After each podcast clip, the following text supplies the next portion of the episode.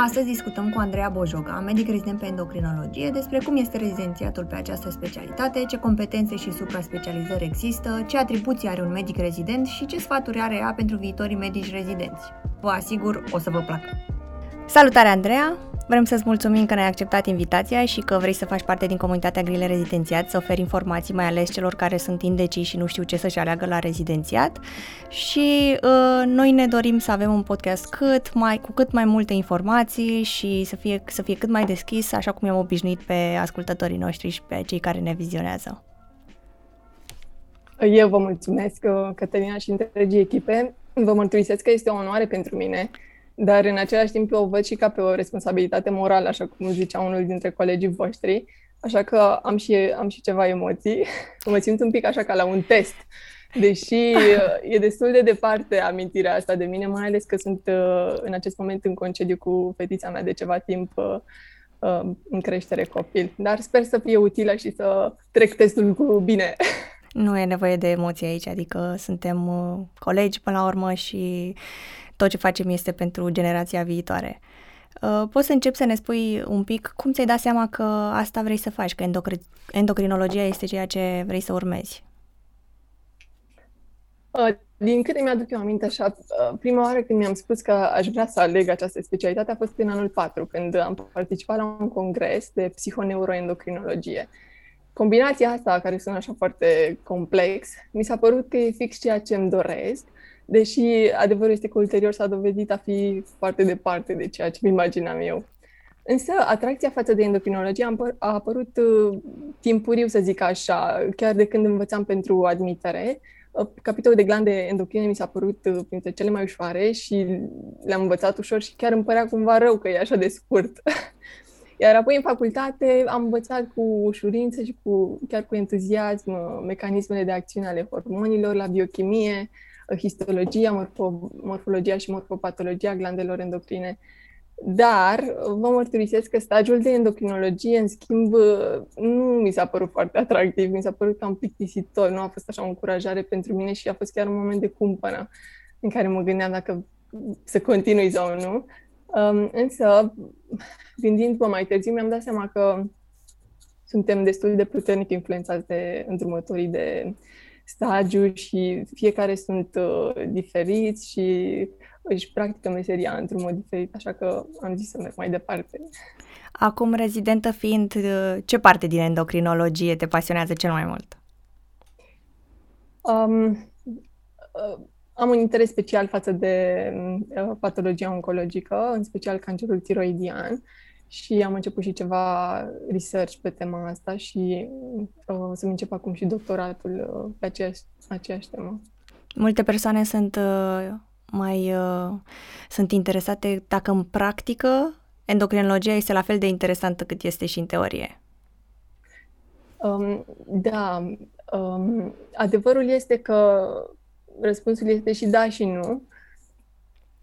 Eu aș spune că este cel puțin la fel de interesantă ca și în teorie, pentru că atunci când ai de-a face cu un pacient, cu uh, un caz al cărui, uh, al cărui pacient îl urmărești cu multă atenție și cu mult interes, uh, dincolo de patologie care ți se pare sau nu mai mult sau mai puțin fascinantă, este totuși un om căruia tu îi dorești binele, iar uh, atunci uh, algoritmele astea complexe de diagnostic și toate deciziile terapeutice uh, din ghiduri prind viață, prin uh, uh, ai o altă perspectivă asupra lor. Uh, în, în momentul în care le discuți cu pacientul, cu aparținătorii pacienților, cu colegii tăi uh, în, uh, în discuție de cazuri. Pe de altă parte, adevărul este că nu ai de-a face în fiecare zi cu un challenge intelectual, cu cazuri intense, interesante, care pun dileme.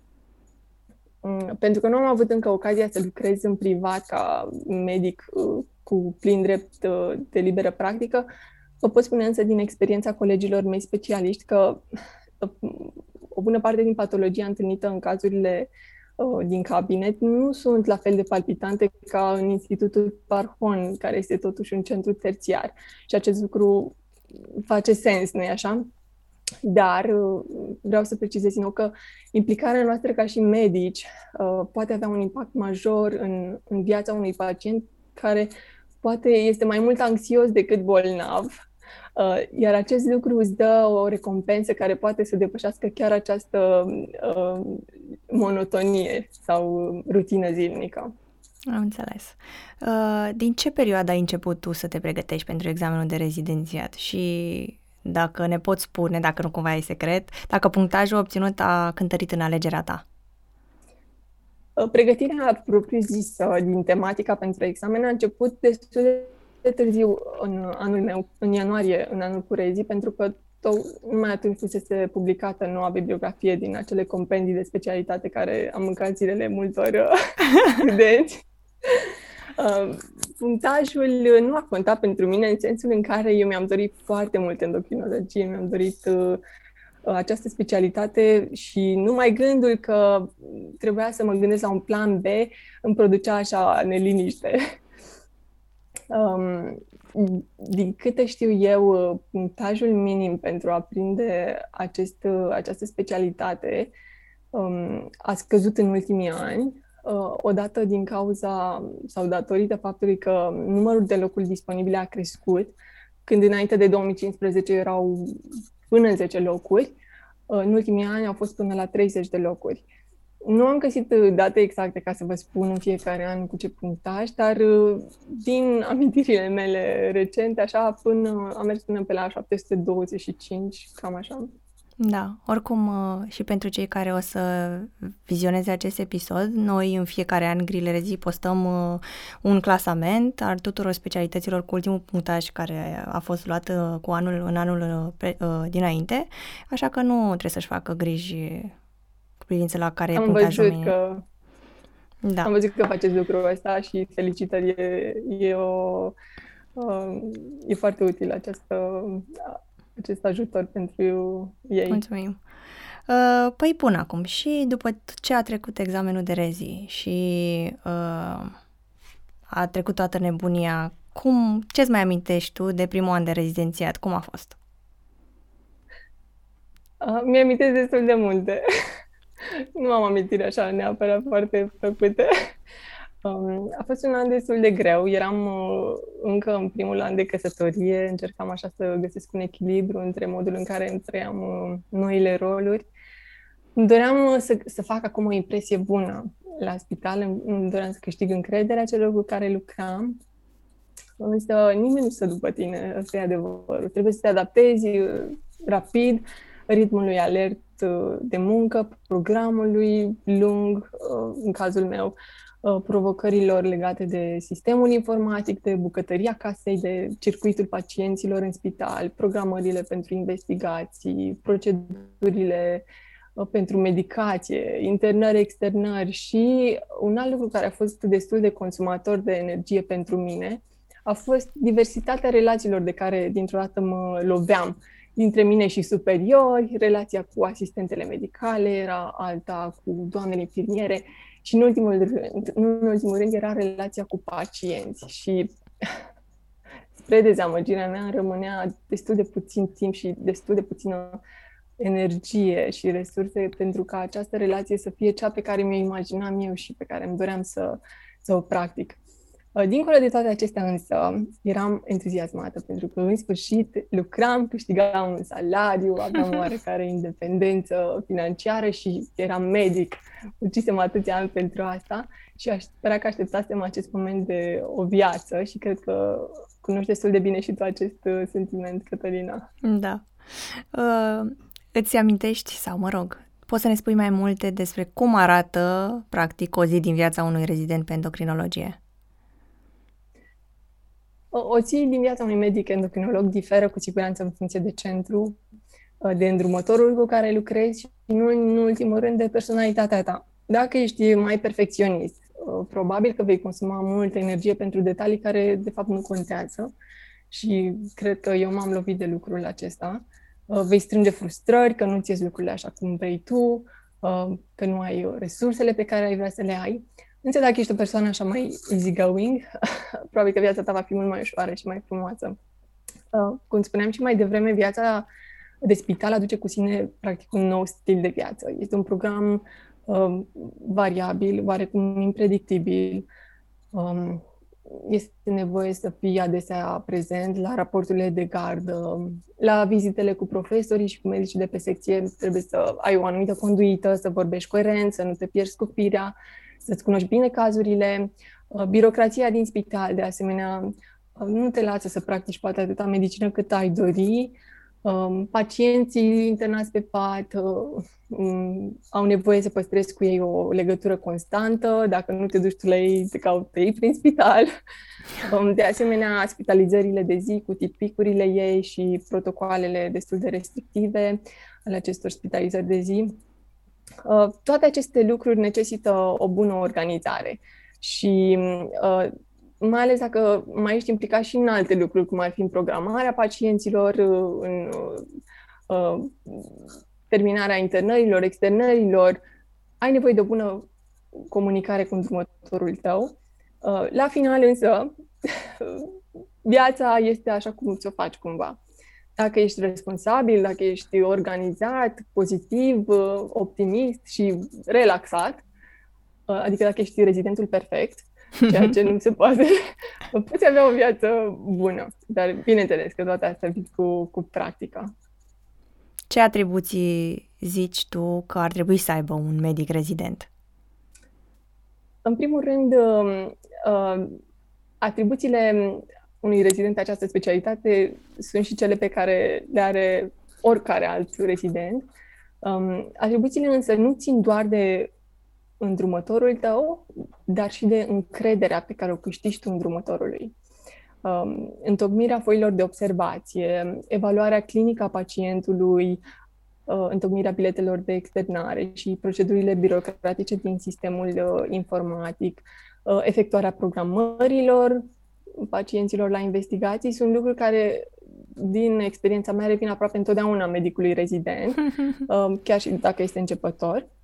Însă, pe măsură ce capeți experiență, începi să iei decizii uh, mai responsabile privind chiar investigațiile paraclinice și tratamentul pacienților. Uh, legat de acest subiect, um, v-aș recomanda un curs practic pe care l-am găsit foarte util și anume uh, Ghidul rezidentului de la confuzie la performanță. Este de fapt o serie de șapte cursuri organizate de mai multe cadre medicale universitare din țară, precum uh, domnul profesor Nicolae Crișan din Cluj, care este medic urolog și șef de secție, dar sunt și alte specialități medicale implicate, iar discuțiile sunt foarte practice, sunt în grupuri restrânse și se pot discuta liber multe uh, teme și frământări și se abordează teme chiar începând cu conduita unui uh, medic rezident, malpraxis, etica muncii, până la organizarea sistemului medical uh, în România și vi-l recomand, cred că e util pentru orice medic rezident. Foarte interesant, nu, nu știam de el, nu auzisem de el, culmea, chiar bine că ne-ai zis. Uh, cu drag. E destul de recent și se organizează cam două așa pe an, deci uh, și sunt puține locuri, cum spuneam, uh, se fac în serii restrânse. Am înțeles. Ne poți spune cum arată structura unui departament de endocrine într-un spital? Cum sunt împărțite cazurile? O să vorbesc mai degrabă despre cum, despre structura institutului, să zic așa. Fiind un spital monodisciplinar, lucrurile sunt un pic mai simple. Noi, rezidenții, lucrăm în spital, iar în policlinica spitalului, care are un corp separat, sunt bătuți pacienții în regim ambulatoriu și de obicei acolo investiga- uh, efectuează unele investigații, precum punctele tiroidiene și ecografiile. În spital sunt secții cu paturi, în, deci în regim de internare continuă. Sunt cabinetele medicilor, cabinetele doamnelor asistente, camera medicilor rezidenți, farmacia spitalului. Uh, în Parhon mai sunt și uh, secțiile de medicină nucleară, unde se fac uh, scintigrafiile tiroidiene, paratiroidiene, tratamentul cu iod radioactiv, departamentul de imagistică, secția de chirurgie endocrine și departamentul de anatomopatologie. Sper că n-am uh, scăpat ceva, să nu se cineva de acolo. Uh, pacienții, uh, probabil similar cu alte spitale, pot fi evaluați în mai multe regimuri. Internarea continuă, când pacientul rămâne pe pat mai multe zile și efectuează investigații, ceea ce este particular uh, specialității noastre, sunt testele dinamice uh, care necesită o supraveghere medicală. Uh, uneori uh, se inițiază anumite tratamente, iar la început uh, pacientul trebuie să fie sub urmărire.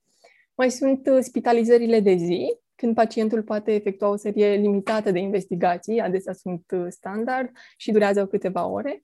Sunt consultațiile în ambulator, când pacientul vine, de exemplu, la control sau uh, consultațiile în, în, în urgență și prezentările din camera de gardă. Acum, uh, expunerea la toate acestea, ca și medic rezident, uh, depinde de îndrumător, de câtă mână liberă îți lasă, să spun așa. Însă, din experiența mea de-a lungul rezidențiatului, foarte probabil că te vei lovi de toate. Am înțeles.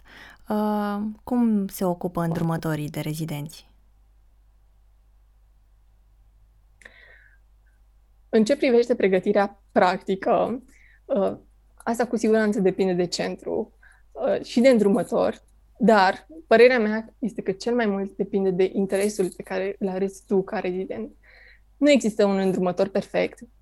Birocrația trebuie să o facă cineva până la urmă și de obicei rezidentul e cel care nu scapă. Uh, dar trecând peste acest aspect, interesul pe care îl arăți față de cazuri, uh, în mare parte ține de tine ca și rezident, iar uh, de obicei, asta a fost experiența mea în acești patru ani, este că um, această implicare și acest interes pe care îl arăți îl stârnește și pe cel al îndrumătorului. Nu e întotdeauna cazul și părerea mea este că atunci când ai parte, când nu ai parte de un feedback pozitiv și ești tras înapoi, Uh, mm, o soluție nu este să te adaptezi tu unui mediu vicios, ci să cauți în continuare până vei găsi persoana potrivită cu care rezonezi și alături de care crești. În ce privește pregătirea în Parhon, um, organiz- uh, pregătirea teoretică, se organizează săptămânal o prezentare de cazuri cu medicii rezidenți uh, și un curs de actualități din endocrinologie. De asemenea, periodic se organizează multe cursuri pentru atestate și competențe precum genetică medicală, uh, sexologie medicală, cardioendocrinologie, uh, endocrinolo- um, uh, endocrinologie pediatrică și la toate aceste cursuri medicii rezidenții pot participa gratuit. Deci acestea sunt un fel de competențele pe care pot să și le facă, să și le ia medicii rezidenți. Medicii specialiști Okay. Medici rezidenții nu pot să aplice pentru ele deocamdată, dar uh, putem participa la ele pentru formarea noastră. Am înțeles. Iar ulterior, pentru a obține atestatul sau competența propriu-zisă, se dau niște examene, se plătesc niște taxe. Ce uh, personalitate crezi că se potrivește în această specialitate? Știu că sunt foarte multe tipuri de cer scuze, de personalități și sunt și multe teste ca să le afli. Uh, cred că mai degrabă un psiholog ar fi răspuns la întrebarea asta mai bine decât mine. Uh, o să spun mai degrabă câteva caracteristici pe care consider eu că um, sunt importante pentru a face un match bun cu această specialitate. Uh, și anume uh, ar fi empatia, răbdarea, uh, a fi un bun ascultător, a interacționa bine cu oamenii și a menține relațiile pe, de lungă durată.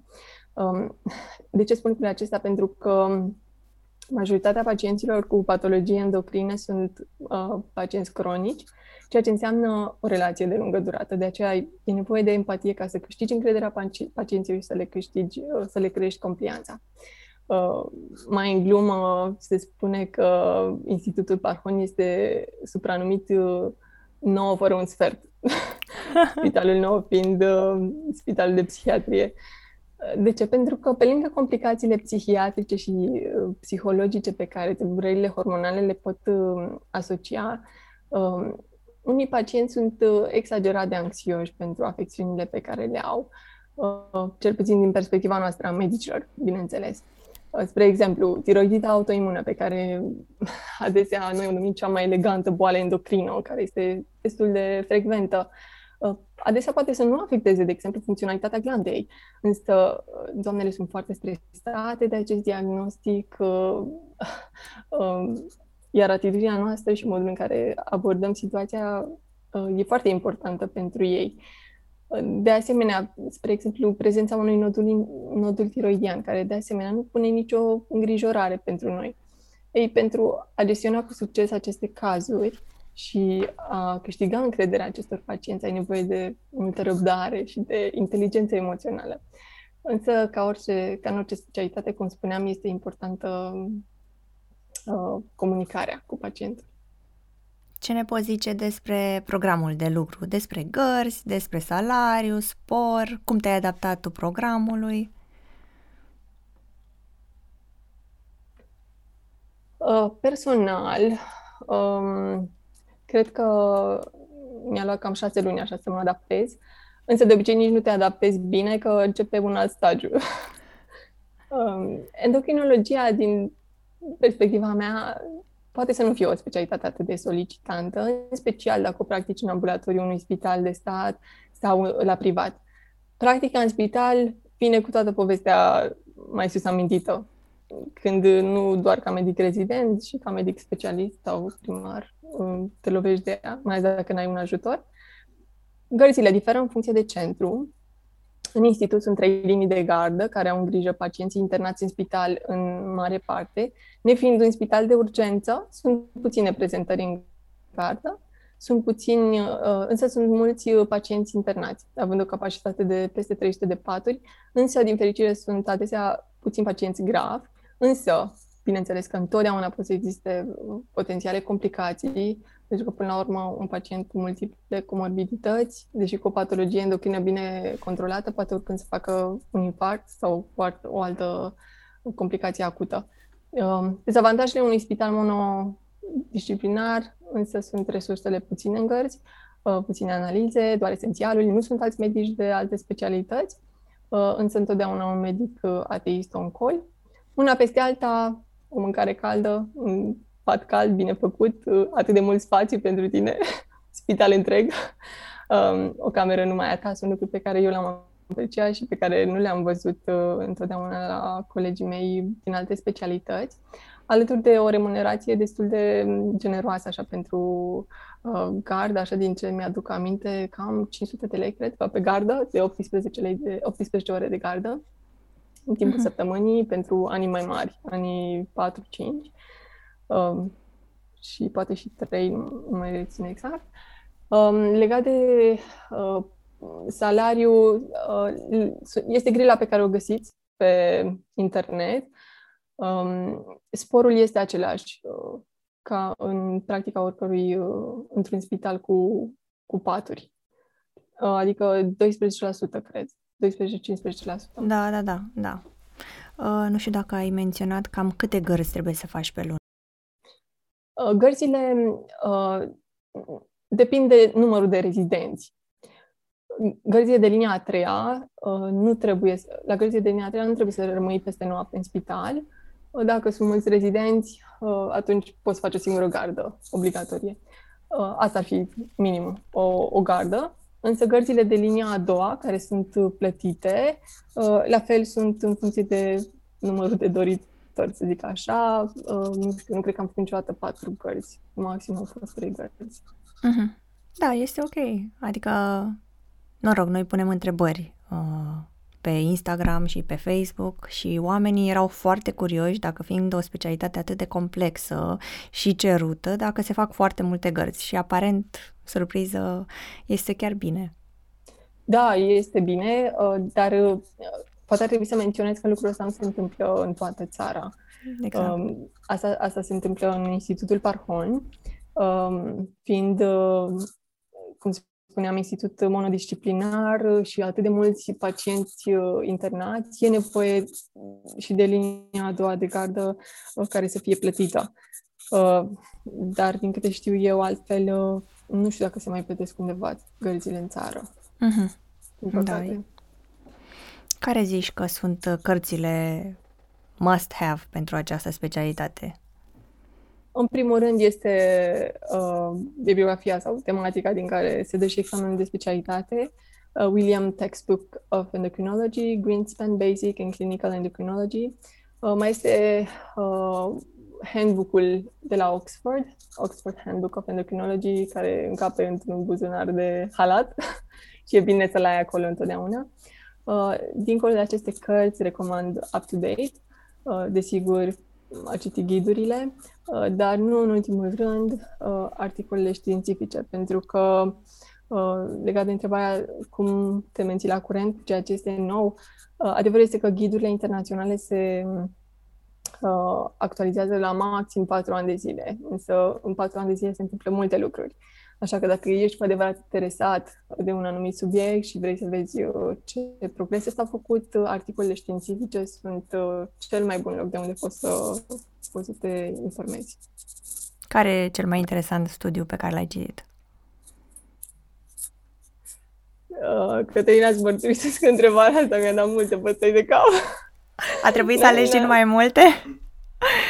Uh, nu știu ce să zic. Uh, um, aș putea să fac o glumă și să spun că cel mai interesant studiu citit este unul publicat de mine. Asta pentru oh, că felicitări. când luni de zile așa la un, la un articol, mulțumesc, și pe care îl citești de zeci de ori, ajunge să devină până la preferatul tău. Uh, trecând așa peste gluma asta, uh, m-am tot gândit așa ce să zic. Uh, uh, Mm, m-am gândit așa la un studiu din 2017. Nu pot să zic neapărat că e cel mai interesant studiu din lume, dar este un studiu care mie mi-a deschis așa noi perspective. Uh, este un studiu care se numește Overdiagnosis and Overtreatment in Thyroid Cancer. Uh, este un, un studiu uh, legat de trendul temporal um, al uh, diagnosticului și uh, tratamentului cancerului tiroidian și m-a făcut să-mi dau seama că lucrurile nu sunt chiar așa în uh, alb și negru și să văd uh, patologia aceasta cu mai multe nuanțe de gri, uh, chiar dacă asta înseamnă poate să nu fiu uh, întotdeauna în acord cu îndrumătorii mei. Am înțeles. uh, ai zice, adică ce ne poți spune despre partea chirurgicală? Are endocrinologia și o parte chirurgicală? Uh, legat de chirurgia endocrină, propriu zis, este o specialitate separată, okay. uh, care e de fapt o parte a chirurgiei generale. Uh-huh. Deci trebuie să faci chirurgia generală, iar apoi, um, dacă preferi partea asta, ajungi să operezi doar patologie endocrină. Am înțeles. Um, însă, ca și endocrinologi, uh, să zicem că facem și noi ceva minim-invaziv acolo, și anume puncțiile, puncțiile diagnostice sau terapeutice, cel mai adesea puncții tiroidiene. Uh, însă pot să fie și puncții uh, din uh, ganglioni. În spital, însă, uh, aduc puțin suspans, uh, dacă pot să vorbesc și despre tema asta, și testele astea dinamice diagnostice de care vorbeam mai devreme. De exemplu, testul de toleranță la insulină, care încă se face la noi în țară, cu inducerea hipoglicemiei, care are loc întotdeauna sub supravegherea unui medic, pentru evaluarea funcției hipofizare și adrenale. Uh, însă, cum ziceam, acest test nu se mai practică în multe spitale din afara țării. Uh, deci, răspunsul la întrebare este că Există chirurgia endocrină, dar nu este practicată de endocrinologi. Este, endocrinologia este o specialitate medicală. Am înțeles. Uh, în ce măsură se ocupă această specialitate de problemele uh, reproductive, de infertilitate, de exemplu? Dacă vă interesează această, uh, această temă, acest subiect, uh, într-adevăr, endocrinologia este uh, specialitatea potrivită, pentru că multe patologii endocrine pot să afecteze fertilitatea și acesta este un aspect important pentru pacienți uh, și trebuie discutat obligatoriu și este abordat adesea de către noi. De asemenea, în echipa multidisciplinară care investigează cuplurile infertile, întotdeauna este și un medic endocrinolog, fie că este un institut, într-un cabinet particular sau într-o clinică de IVF. Uh-huh. Cât de solicitantă ți se pare uh, endocrinologia și dacă îți oferă timp și de o viață personală? Uh, cum spuneam un pic mai devreme, um, dacă o practici în ambulator, în ritmul tău, îți permite să îți faci programele tale, consider că nu e chiar așa de uh, solicitantă și poți să ai o viață personală mulțumitoare. Okay. Asta ar fi concluzia. Uh, însă restul puteți să le extrageți așa din discuția pe ansamblu. Exact. Uh, cum manageriezi tu cazurile dificile? Uh, cazurile grave sunt adesea cele de natură oncologică, cum ar fi carcinomele tiroidiene agresive, cancerul adrenal. Um, de obicei, acestea au un prognostic rezervat. Uneori pacienții pot supraviețui însă ani buni uh, cancerilor tiroidiene metastatice. O particularitate, aș putea spune, a patologiilor endocrine este uh, impactul uh, um, asupra funcționalității și calității vieții pe care o are o tumoră secretantă de hormoni, uh, care poate avea și un, un efect vizibil asupra fizicului. Vă aduceți cu siguranță aminte despre facesul uh, uh, pacientului acromegal sau um, pacientul cu sindrom Cushing. Uh, astea pot să asocieze și, și tulburări de ordin psihologic, dar și complicați, mai sunt și complicațiile ale altor afecțiuni care pot să fie foarte greu controlate, de exemplu, în tumorile neuroendocrine sau sindromul carcinoid, uh, este diarea trenantă, flash transpirații nocturne importante, uh, care pot fi greu controlate. Astea spune că sunt cazuri uh, dificile. Și cum spuneam, pacienții pot să supraviețuiască mulți ani și te întâlnești cu ei foarte des, așa, 6-12 luni pentru mulți ani de zile de aceea, legat de cum gestionăm aceste cazuri, e important să legăm un soi de prietenie cu acești pacienți, ca să nu fie un stres uh, nici pentru ei, nici pentru noi, să nu fie un rău necesar întâlnirea cu, uh, cu ei, ci să găsească la noi alinare și suport. Uh, îmi vin în minte și altfel de cazuri dificile, unele din prisma unor pacienți care sunt uh, necomplianți și care suferă de complicații pe care altfel nu le-ar, nu le-ar avea dacă ar vrea să colaboreze cu noi. Alte cazuri sunt dificile prin prisma unor resurse limitate privind investigațiile și tratamentul, iar alte cazuri sunt, cum spuneam și mai devreme, dificile prin prisma agresivității și prognosticului nefavorabil, dar și prin impactul emoțional pe care îl pot avea asupra noastră, asupra mea ca și medic, în special pentru mine au fost cazurile pediatrice.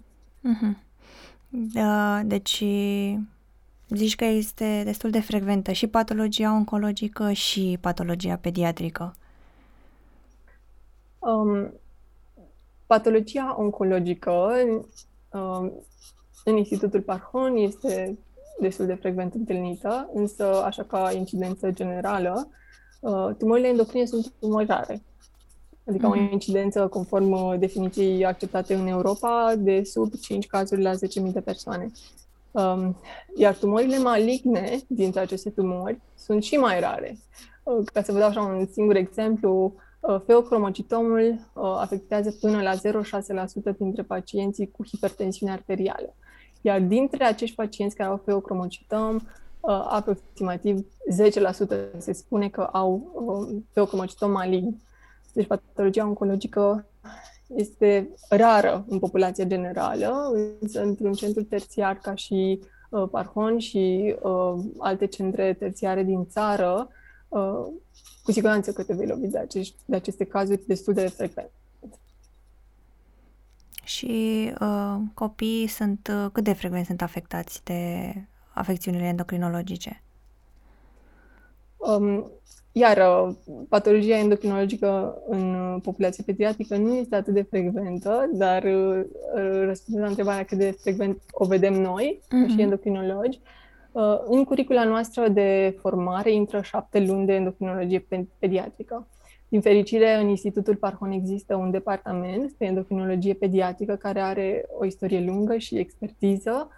Um, de aceea, în aceste șapte luni vezi numai pacienți pediatrici. Super. Ceea ce e super, da. Uh, în practica ulterioară, în principiu, ca și endocrinolog, alegi tu și depinde de tine, de cât de confortabil ești să vezi și patologie de endocrinologie pediatrică. În majoritatea țărilor, din câte cunosc, pediatrii sunt cei care gestionează cazurile de endocrinologie pediatrică. Uh-huh. În România, de obicei, endocrinologii sunt cei care își aleg dacă vor să performeze pe patologia pediatrică sau pe cea de adult. În orașele mici însă, uh, nu prea, de obicei nu prea ai de ales, așa că o să fii nevoie să, să vezi să, și, să tratezi și copii, iar cazurile care nu te depășesc, să le trimiți mai departe. Um, există însă și, uh, și la noi de câțiva ani un atestat de endocrino, endocrinopediatrie pe care îl pot obține atât medicii pediatri cât și uh, medicii endocrinologi care uh, sunt uh, interesați de această patologie. Uh-huh. Uh, ne poți povesti dacă îți mai aduce aminte care este cel mai dificil caz pe care l-ai întâlnit până acum? Um, o să amintesc așa de primul, primul caz dificil pe care l-am avut chiar în primul an de rezidențiat. Uh, este vorba de un pacient um, căruia am reținut și numele. Un pacient cu carcinom adrenal metastatic agresiv, care uh, pe lângă o patologie complexă, cu puține resurse terapeutice, era și o patologie nouă pentru mine. Uh, pe lângă complexitatea cazului în sine, mai era faptul că uh, acest pacient de care mi-aduc așa aminte cu drag, dar uh, cu tristețe, desigur, um, este faptul că era un pacient foarte optimist în privința prognosticului, prognosticului lui, care desigur nu era deloc favorabil. Uh, iar discuțiile cu soția și cu copiii care erau un pic mai tineri decât mine au fost foarte dificile pentru mine din punct de vedere emoțional. Uh, bineînțeles, deznodământul este că boala avansa foarte rapid cu deces în doar câteva luni. Mm-hmm. Da. Trebuie să fie pregătiți medici, viitorii medici rezidenți și pentru astfel de cazuri. De asta e bine să amintim că nu este totul roz, uh, puține gărzi la parhon sau alte avantaje, ci și partea mai puțin frumoasă. Da, așa e. Uh, cu ce cunoștințe zici că ar trebui să vii din facultate și dacă tu cât de mult simți că te-a pregătit facultatea pentru endocrinologie, deși ai zis la început că stagiul de endocrine din facultate nu e nici pe departe ceea ce vezi în, în, în rezidențiat. Uh, cred că e important să știi așa ca bază fiziologia glandelor endocrine, pe care desigur o recapitulezi. Mm, aș fi ipocrită să zic că eu știam uh, fiziologia la perfecție când am început rezidențiatul, că nu a fost așa. Dar uh, cred că e de bun simț să știi glandele endocrine, fiecare ce hormoni secretă și uh, așa în mare acțiunile lor. Uh, în facultate, consider că ești destul de bine pregătit dacă ți faci temele cum trebuie. Eu am fost o studentă silitoare așa și am învățat cu drag așa anatomia glandelor endocrine, fiziologia, biochimia, histologia, sunt noțiuni care se tot reiau așa de-a lungul anilor și care s-au sedimentat, zic eu, destul de bine. De asemenea, învățând pentru examenul de rezi, așa cum a fost uh, compendiul acela, a fost util pentru mine și când am început uh, rezidențiatul, nu am simțit așa că am căzut în gol în primele zile ca rezident, ci eram așa chiar încântată că pricep unele lucruri. Aș vrea să atingem acum un subiect foarte mă rog, cerut, și anume dacă se pot face stagii în timpul rezidențiatului în străinătate, dacă poți să faci ceva practică uh, și apoi să trecem așa uh, treptat dacă poți să profesezi în străinătate cu această specialitate sau ai nevoie de dublă specializare pentru endocrine și diabet și practic uh, cam cum, care este tendința medicului endocrinolog să facă a doua specialitate, diabetul sau nu? Uh, în ce privește stagiile de pregătire în străinătate, din câte știu eu, Franța este cea mai primitoare de oaspeți, să zic așa, uh, și avem acolo chiar câțiva medici uh, endocrinologi români și diabetologi, inclusiv în orașe foarte mari precum Paris, Așa că cred că va fi destul de ușor să vă găsiți un centru mare dacă chiar vreți să mergeți acolo. Uh, deci se poate, desigur că se poate. Um, asta ca să mergeți ca medic uh, angajat și plătit. Uh, stagiile se echivalează destul de ușor, aș zice. De asemenea, o altă variantă este să, dacă nu știți franceză, dacă nu vă place, dacă um, nu empatizați cu cultura acestei țări, Eu nu știu franceză, așa că nu a fost o opțiune pentru mine. Puteți aplica pentru granturi, pentru fellowship-uri, de obicei scurte, între 1 și 3 luni, practic în cam orice țară. Însă grant, granturile acestea sunt puține uh, și ca să câștigi unul de obicei ai nevoie de un CV convingător. Um, eu m-am bucurat de două experiențe destul de scurte, dar uh, foarte benefice pentru mine în, uh, în Olanda și în UK. Um, deci este posibil dacă chiar îți dorești și cauți, uh, o să, o să te poți bucura și de un stagiu în altă țară. Din nou, se echivalează, uh, deci nu sunt probleme în direcția asta. Um, o, o, altă, o, o altă opțiune ar fi să, în cadrul școlii doctorale, uh, poți să aplici pentru deplasare în, într-un alt centru Uh, acolo experiența cu experiența de cercetare și colaborările cu centrele din alte țări sunt avantaje care pot să ușureze accesarea unor astfel de burse pentru deplasare. Um, dacă se poate practica în străinătate, uh, dacă nu ai dubla specializare. Da, se poate, uh, dar adevărul este că nu faptul că nu ai Uh, diabetologia recunoscută în țară este marea problemă, pentru că în curicula noastră intră un an de, uh, un an de practică în diabet, în curicula de endocrinologie, ceea ce este suficient sau cel puțin echivalentul celor care fac endocrinologie în alte țări. Uh, însă uh, problema sau diferența este în faptul că noi avem mai puțină medicină internă decât au cei din uh, alte țări. Așa că dacă vrei să practici ca medic specialist, Uh, deci cu diploma de medic specialist uh, endocrinolog, foarte probabil că va trebui să mai echivalezi o parte din medicina internă. Um, de ce? Pentru că majoritatea țărilor, din câte am studiat eu, cum ar fi special țările vestice, uh, Austria, Germania, Olanda, UK, au la bază medicina internă. Deci, endocrinologia este partea medicinei interne, ceea ce presupune um, formarea în endocrinologie, în medicina internă, cel puțin uh, patru ani de zile de obicei, uh, iar apoi 1-2 ani în endocrinologie și diabet. Uh-huh. Um, în timp ce noi avem uh, cumulat probabil că trei ani jumătate, poate chiar mai mult, de endocrinologie și diabet.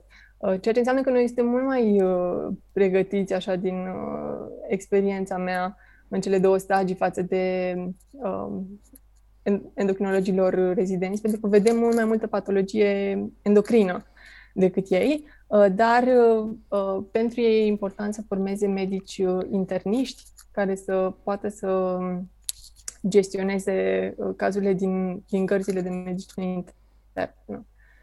Dacă îți dorești să faci a doua specialitate, este destul de simplu în principiu, după calculele mele, sunt cam 2 ani pe care ar trebui să-i mai echivalezi uh, ca să îți obții și a doua specialitate de diabetologie. Uh, ca, ca și trend, uh, um, depinde mult de ceea ce, de ce aspirații ai. Uh, dacă îți dorești să performezi într-o anumită direcție, uh, într-o anumită patologie, în special endocrină, părerea mea este că mm, nu face neapărat sens să-ți mai faci și să ții și această specialitate. Uh, dacă îți dorești să practici uh, într-un cabinet uh, privat sau în propriul cabinet, cu siguranță că e binevenit ca să ai o paletă cât mai mare de pacienți. Din nou, dacă vrei să vezi patologie pediatrică și să devii foarte bun în această direcție, probabil că diabetologia doar te-ar defocusa și ți-ar, ți-ar lua din timp ca să poți să uh, ți-ar întârzia uh, posibilitatea de a ajunge să fii bun în, în cu totul altceva. Uh, sper că am răspuns așa la întrebările. Da, da, da. Ai răspuns. Uh, ne poți spune un pic, uh, mulți, uh, având în vedere că avem foarte mulți ascultători și, mă rog, cei care urmăresc uh, și din părți diferite ale țării. Uh, mulți dintre ei sunt interesați de dacă ce lucruri bune ai auzit despre alte centre universitare de pregătire din țară. Um, pot să vă povestesc așa din ce am povestit cu colegii la congrese, în principiu. Uh,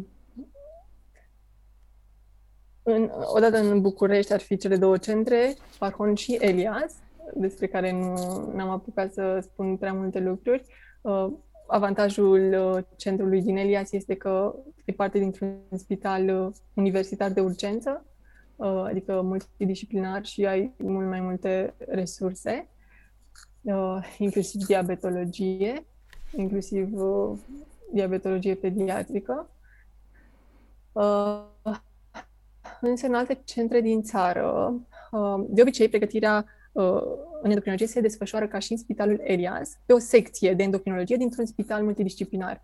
Deci Institutul Parhon este singurul institut monodisciplinar din țară și cred că mai este încă unul în Europa, nu cred că mai sunt mai mulți, adică e foarte rar.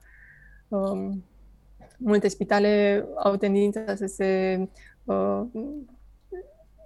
să vadă mult mai multe patologii.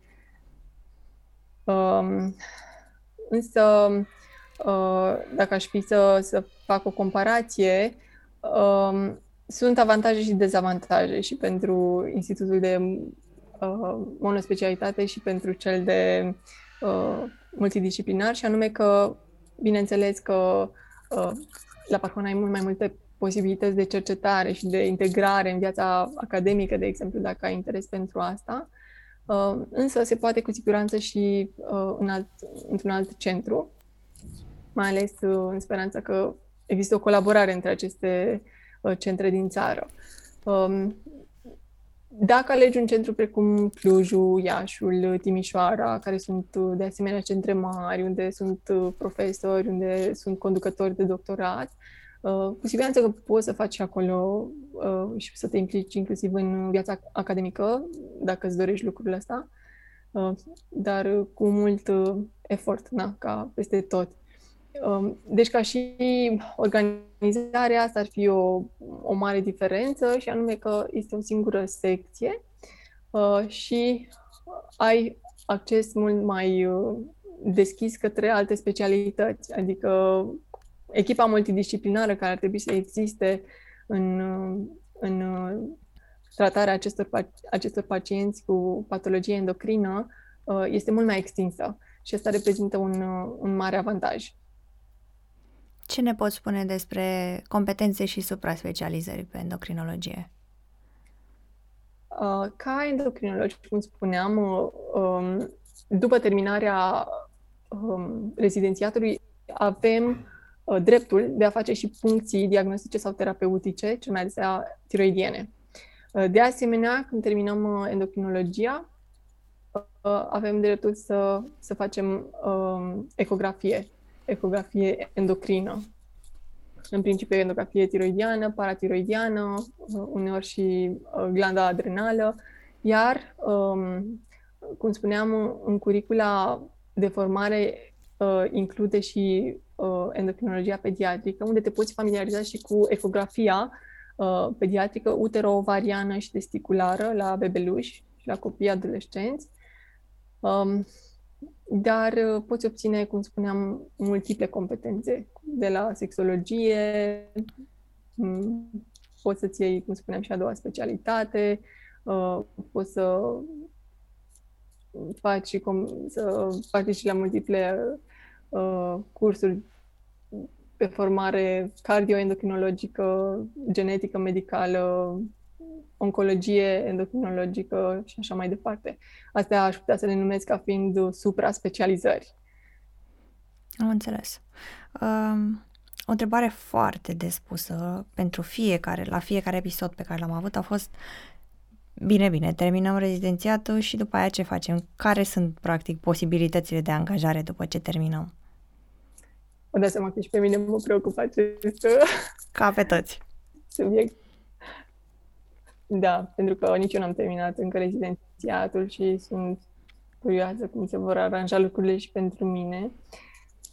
Uh, legat de situația locurilor de, de, uh, de muncă, situația mea este că în România este oarecare suprasaturare în sistemul de stat. Cel puțin asta în centrele mari. Nu am găsit niște statistici exacte în sensul ăsta, dar ce am găsit este uh, conform uh, Institutului de Stat Național de Statistică, este că în 2016, în România, erau aproximativ 644 de medici endocrinologi, din care 545 erau femei, 233 erau medici rezidenți.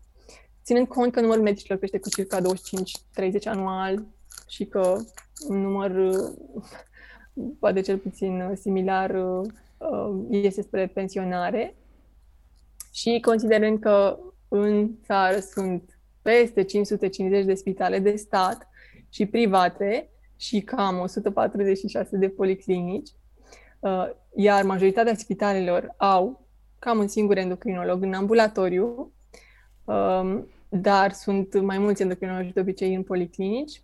Dacă faci niște calcule matematice, pare că este un loc pentru fiecare. Adică nu o să fii muritor de foame, dar asta cu, cu marea condiție, cu uh, condiția ca tu să fii disponibil să mergi oriunde în țară pentru a practica endocrinologia. În centrele mici uh, este nevoie uh, și s-ar putea să fii copleșit de uh, numărul de cazuri și de uh, numărul de pacienți care te vor căuta. Dacă îți dorești însă să rămâi într-un centru mare, uh, cu siguranță că o să ai mult de lucru dacă îți dorești să, să te remarci, mai ales într-un spital de stat.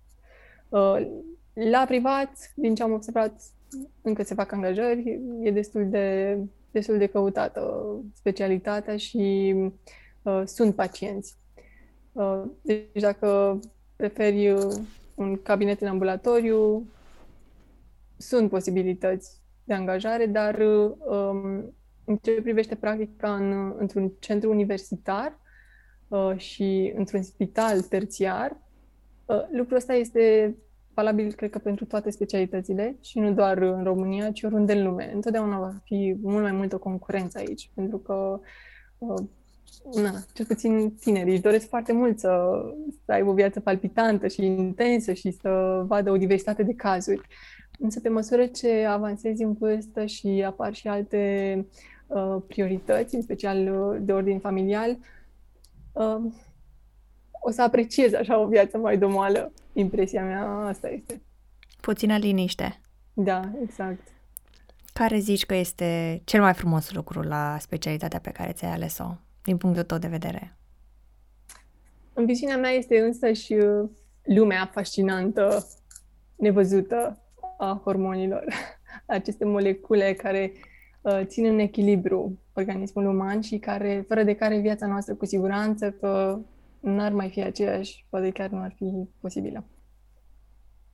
Ce minusuri ai descoperit ca are endocrinologia?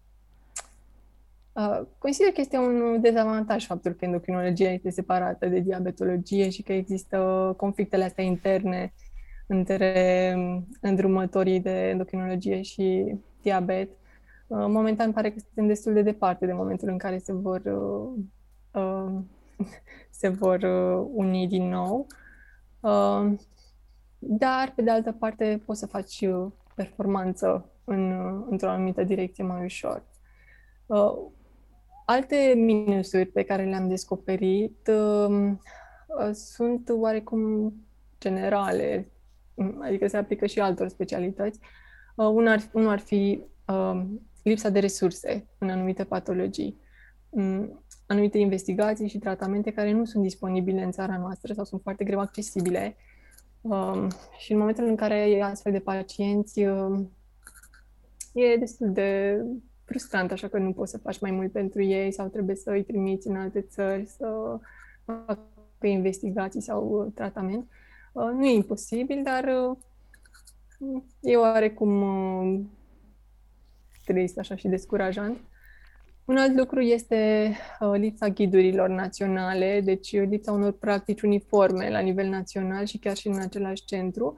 În Parhon, din fericire, au fost uh, recent publicate niște ghiduri, e lucru îmbucurător. Deci sperăm că încet, încet o să, se, o să se uniformizeze lucrurile astea și în țară.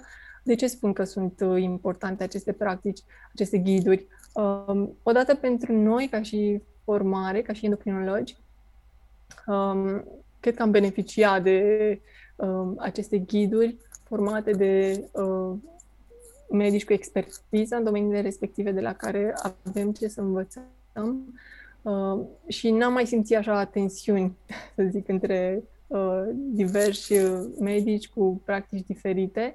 Uh, și uh, ne-ar fi mai ușor să înțelegem anumite lucruri și uh, în Olanda, spre exemplu, uh, există o platformă la care are acces oricine din spital. uh, și poate accesa aceste, uh, aceste ghiduri, acești algoritmi de diagnostic și tratament care sunt foarte ușor de vizualizat, astfel încât rezidentul poate ușor să urmărească parcursul unui, unui pacient în demersul diagnostic și tratament și poate să ia el singur niște decizii. Uh, bineînțeles, uh, supravegheat și dacă are nevoie de întrumare de la supraveghetori, dar are mult mai multă independență cu ajutorul acestor ghiduri, care acolo sunt actualizate la șase luni, iar medicii rezidenți sunt direct implicați în actualizarea acestor ghiduri prin a căuta, cum spuneam, literatură de specialitate uh, pe un anumit subiect și a updata constant aceste ghiduri. Un alt uh, dezavantaj uh, este lipsa unei colaborări interdisciplinare mai strânse. Um, acest lucru l-am văzut uh, cu ochii mei, să zic așa, în cele două stagii în UK și în Olanda, când am avut ocazia să văd cât de importantă și necesară este colaborarea aceasta, odată pentru pacienți, pentru cazurile dificile, dar și pentru formarea noastră ca medici. Pentru că atunci când veți discutat cazul din atât de multe perspective, automat se leagă și la tine niște sinapse și la următorul caz o să fie și mai simplu, și mai bine, și mai, mai, uh, mai ușor. Uh, astea sunt lucrurile la care m-am, m-am gândit eu. Poate mai sunt și altele, dar uh, uh, din fericire uh, nu mi-au venit foarte multe în minte, uh, așa că am văzut mai multe părți bune decât uh, minusuri. Perfect înseamnă că ești foarte mulțumită de unde ai ajuns. Adică atâta timp când nu găsești minusuri, mi se pare perfect. Mai avem o singură întrebare pentru tine și anume ce sfaturi ai tu pentru viitorii medici rezidenți, cei care urmează să dea examenul de rezidențiat? Uh, primul ar fi uh, să vă îndemn să vă găsiți scopul dincolo de interesele voastre personale. Uh, indiferent de specialitatea pe care o veți practica, căutați-vă acel scop măreț pe care cred că îl avem cu toții în inimile noastre. Uh, un al doilea sfat ar fi să căutați să fiți animați constant de o dorință de îmbunătățire, uh, de respect și de răspundere față de pacient și un al treilea lucru, nu uitați să fiți întotdeauna oameni, dar cu toți oamenii, de la pasnic și brancardier până la profesor, și cu toți pacienții, indiferent de statutul lor social. Sunt convinsă și am văzut din experiența mea că veți, culua, veți culege roadele acestei atitudini mult mai repede decât vă așteptați. Ce frumos, ce drăguț! Nice. Mulțumim mult! A fost extraordinar. Vrem să-ți mulțumim încă o dată. A fost... Uh, mi-a plăcut să am discuția asta cu tine pentru că ai făcut așa ca și cum ar fi o poveste. Mai ales că nu știu, ai o voce foarte caltă și sunt convinsă că cei care vor urmări episodul de podcast îți vor fi profund recunoscători pentru tot ce ai putut să spui și de aceea poate pe viitor o să mai fi deschisă și pentru alte colaborări împreună cu noi pentru viitoarele generații. Cu mare drag, din nou, eu vă mulțumesc. Este o onoare pentru mine și eu consider că cum spunea și colegul vostru, suntem datori să dăm mai departe ce am învățat și um, ca alții să nu, să nu repete greșelile noastre. Cum spunea cineva, um, învață din greșelile altora că viața e prea scurtă ca să le faci tu pe toate. Exact. Așa că sunt, desigur, dispusă și sper să ne mai auzim atunci. Mulțumim încă o dată și îți dorim mult, mult succes! Mulțumesc! Pa, pa! La revedere!